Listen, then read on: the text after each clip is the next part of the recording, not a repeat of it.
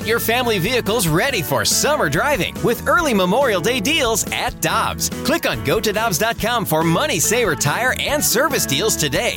Dobbs, with 43 locations, real deals are always close by.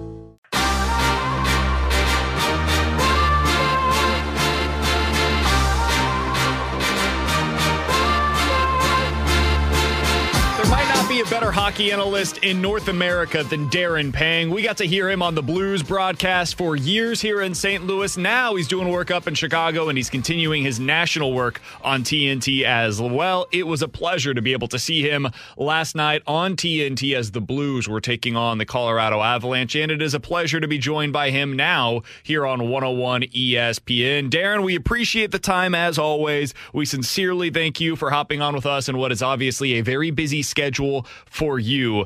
I want to start here. You have the perspective now that is a little different than what you had previously, where you could take the 10,000 foot view on the Blues and tell us what you're thinking about this team just without having to see them on a night in, night out basis. What is your perspective of this Blues team through the first eight games of the season?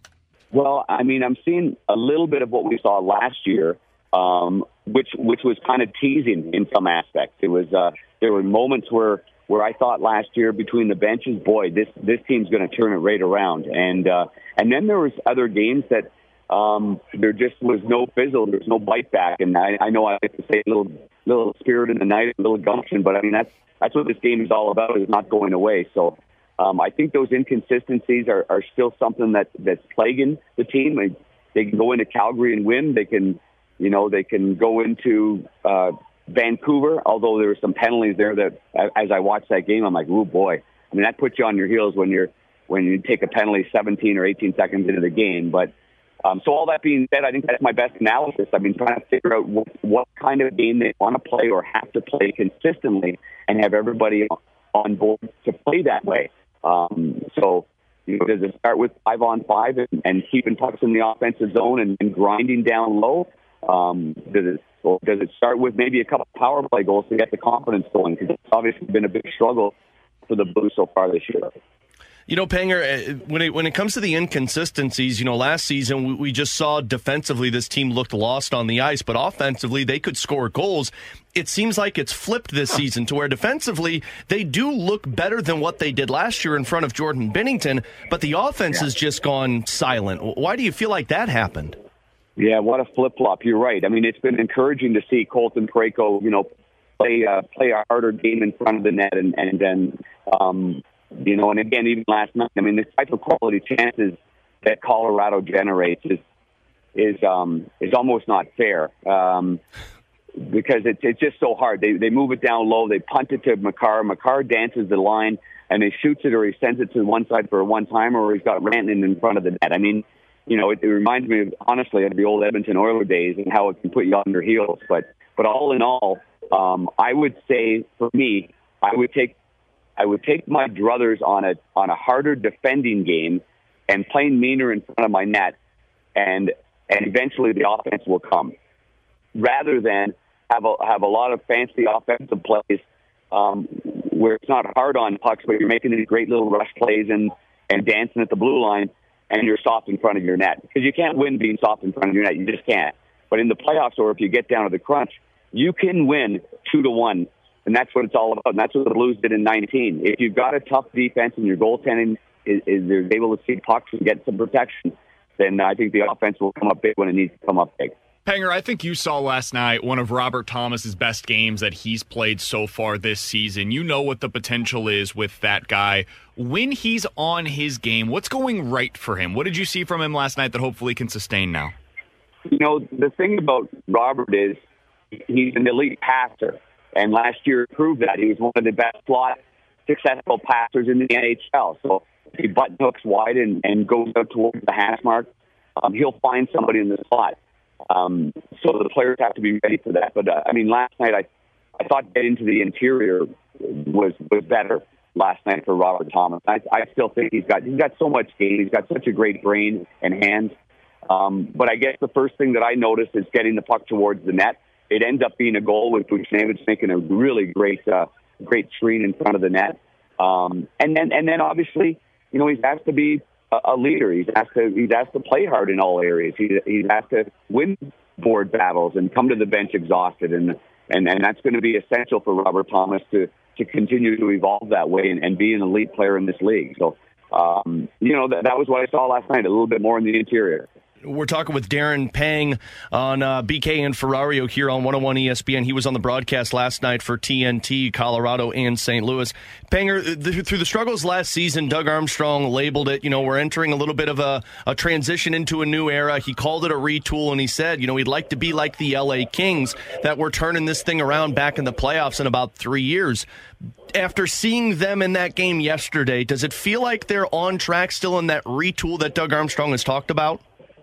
Uh, that, that that is always tough to say. I mean, you know, I, I know the vision of, of Army and, and and how he can honestly, he's one of the very best in the NHL at kind of compartmentalizing, you know, emotions versus where we're at and and and seeing where the prospect pool is and how long you have to wait and and how many players are on the roster right now that are just, you know, they're maybe a, a cut and paste players if you if if I can say it that way, you know, meaning you know, that who knows where they're going to be at the end of this year, come the deadline, or who knows if he's going to commit to some players to begin next year. So that would open up that would open up a lot with the cap going up um, and the free agent pool going younger. I, I mean, that's where I look at Army is is you know almost what he did when he when he traded uh, you know Jori Lehtera for Brayden Schenn when he when he traded um, the picks to Buffalo for at that point uh, not or in his prime or not yet in his prime of Ryan O'Reilly. So uh, I could see Army evaluating, you know, the current roster, not players on long-term deals, but the current roster of players on single-year deals, and just deciding that that's not going to stick or that is going to stick, and, and going forward that way. So, I mean, you could possibly see a, a whole like a completely new five guys up front uh, for next year after free agency and, and, and after the draft and what have you. So uh, that's to me where where, where Army and his staff are, are really good at, at, at doing that. Panger, last season we got about 10 games into the year, and Doug Armstrong came out and he had that press conference where he answered all of the questions because he said, it's, it's my turn to now step in front of the mic and answer any questions you may have. At the time, I thought, man, this, this feels a little premature that uh, th- this team's three and seven, sure, but it's, it's still going to be a good team. And obviously, I was incredibly wrong about that. They kind of had a good feeling of what that was going to be, and it just never got back on the tracks when you are evaluating teams around the league, how far into the season do you feel like you need to get before you have a feel for what they're going to be that year? Hmm, that's a, that's a good question. Most people say just following, you know, Thanksgiving, um, sometime in maybe early December. I mean, you've been at it, you know, once once you get into the beginning of December, and, and you know, you, you, let's face it, you've gone through training camp, uh, you've gone through the preseason. Um, you've now you've gone through enough games to say, okay, well, listen, this team is not.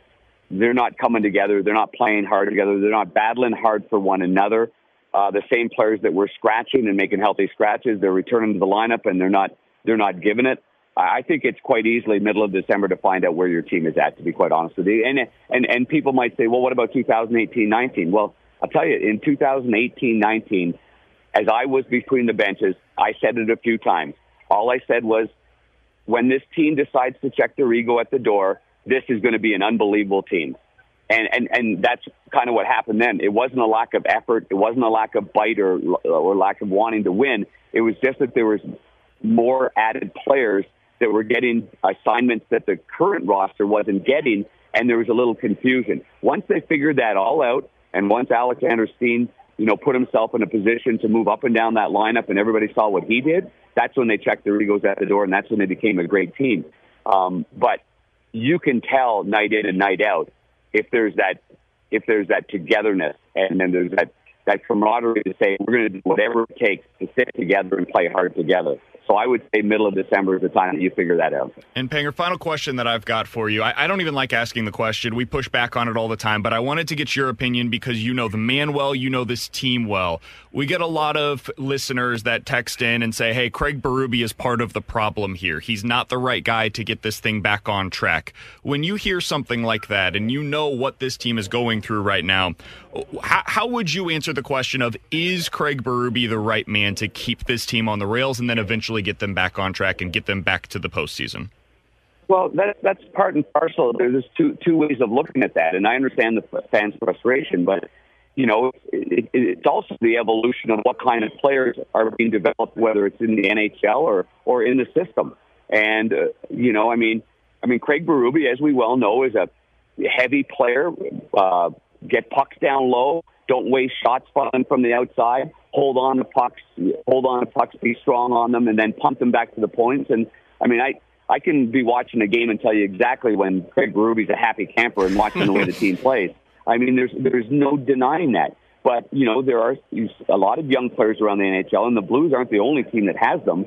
You know, they come from different mentalities. They come from a fancy little go through the neutral zone play, and if it works, it works, and if it doesn't, they don't necessarily want to come back hard in their own zone. Um, they don't want to, you know, they don't want to battle for the red line to get it in deep or battle for the blue line to keep pucks. And, and you know, coaching's tough right now. I mean, you can't be as hard on these players. You can't sit, you can hardly sit them down. You know, your GM's going to have the agents down his throat calling them and you know, you've got to be nice and gentle to a lot of these players. I mean, it's a different, it's a different way. So what I can say to the fans is, we've been lucky in St. Louis to have Craig Berube. And, and, if his, and if his time comes to an end, just think of the great things that he's done with the St. Louis Blues. He's trying everything he can possibly try to do it and, and get to the players and create the kind of environment that he wants to create with that team. And so, um, always tough when you have a, a transition and, and a different style of players.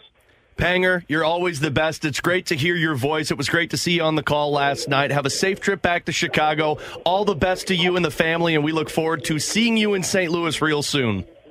I look forward to it as well, December 23rd.